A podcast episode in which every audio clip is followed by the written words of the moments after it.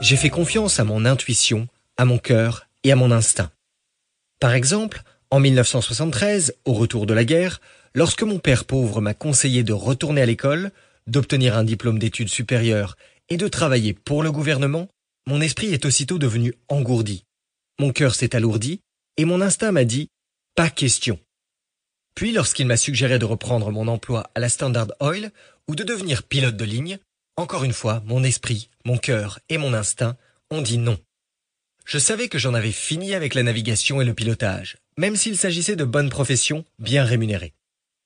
En 1973, à l'âge de 26 ans, je devenais adulte. J'avais suivi les conseils de mon père et j'étais allé à l'école. J'avais obtenu mon diplôme collégial et j'avais deux professions. Une licence d'officier de navire et un brevet de pilote. Mais le problème, c'était qu'il s'agissait de professions, de rêves enfantins. À l'âge de 26 ans, j'étais assez vieux pour savoir que l'éducation est un processus. Par exemple, lorsque j'ai voulu devenir officier de navire, j'ai fréquenté une école qui formait des officiers de navire. Et lorsque j'ai voulu apprendre à voler, je suis allé à l'école de pilotage de la marine américaine, un processus de deux ans qui transformait des non-pilotes en pilotes.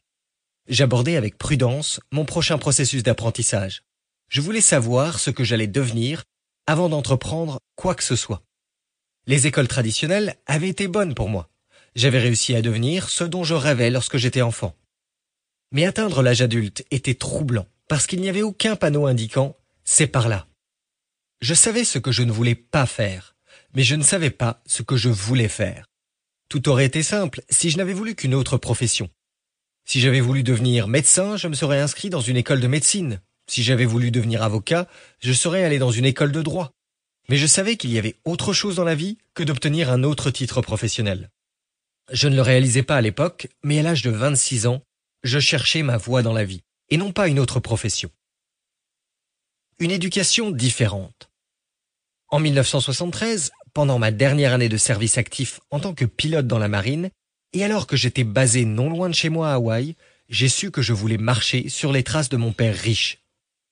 Je me suis inscrit à des cours d'immobilier et de gestion que je suivais pendant les week-ends et je me suis préparé à devenir un entrepreneur et évoluer dans les cadrans P et I.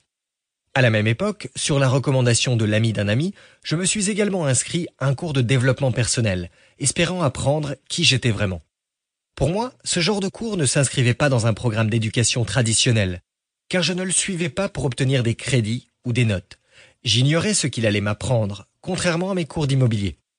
Tout ce que je savais, c'était qu'il était temps d'en apprendre davantage sur moi. Le premier week-end, le professeur a dessiné un simple diagramme sur un tableau à feuilles mobiles. Pour découvrir ce dessin, reportez-vous au diagramme numéro 1, en page 1 de l'annexe. Le professeur s'est ensuite tourné vers le groupe et a dit Pour devenir un être humain entier, vous devez vous plier à un apprentissage mental, physique, émotionnel et spirituel. En écoutant ces explications, j'ai compris que les écoles traditionnelles avaient comme but premier de développer les aptitudes mentales des étudiants. C'est pour cette raison que tant d'individus qui réussissent si bien à l'école ne se débrouille pas aussi bien dans la vie réelle, surtout dans l'arène financière. C'est pendant ce week-end que j'ai découvert pourquoi je n'aimais pas l'école. J'ai réalisé que j'adorais apprendre, mais que je détestais les institutions d'enseignement. L'éducation traditionnelle était un environnement idéal pour les premiers de classe, mais ce n'était pas un environnement qui me convenait. L'éducation traditionnelle m'accablait, tentant de me motiver par la peur, la peur de faire des erreurs, la peur d'échouer et la peur de ne pas trouver un emploi. Elle me programmait pour que je devienne un employé dans les cadrans E ou T. J'ai réalisé que l'éducation traditionnelle ne convient pas à l'individu qui veut devenir un entrepreneur dans les cadrans P et I. Cela explique sans doute pourquoi tant d'entrepreneurs n'ont jamais terminé leurs études. Des entrepreneurs comme Thomas Edison, fondateur de General Electric, Henry Ford, fondateur de Ford Motor Co., Steve Jobs, fondateur de Apple, Bill Gates, fondateur de Microsoft, Walt Disney, fondateur de Disneyland, et Mark Zuckerberg, fondateur de Facebook. Le cours s'est poursuivi et le professeur a de plus en plus approfondi ces quatre types de développement personnel. J'ai réalisé que j'avais passé la majeure partie de ma vie dans un milieu éducatif hostile. Après quatre ans d'études dans une académie militaire entièrement masculine et cinq ans comme pilote de la marine, j'étais plutôt fort mentalement et physiquement. En tant que pilote de la marine, j'étais fort émotionnellement et spirituellement.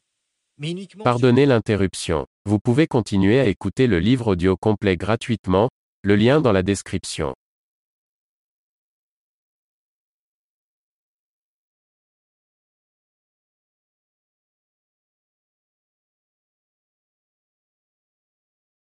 Pardonnez l'interruption. Vous pouvez continuer à écouter le livre audio complet gratuitement, le lien dans la description.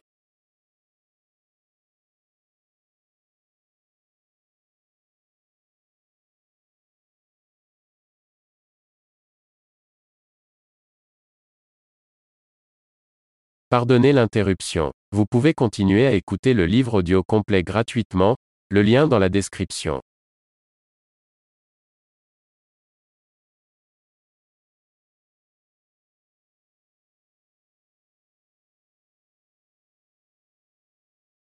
Pardonnez l'interruption. Vous pouvez continuer à écouter le livre audio complet gratuitement, le lien dans la description.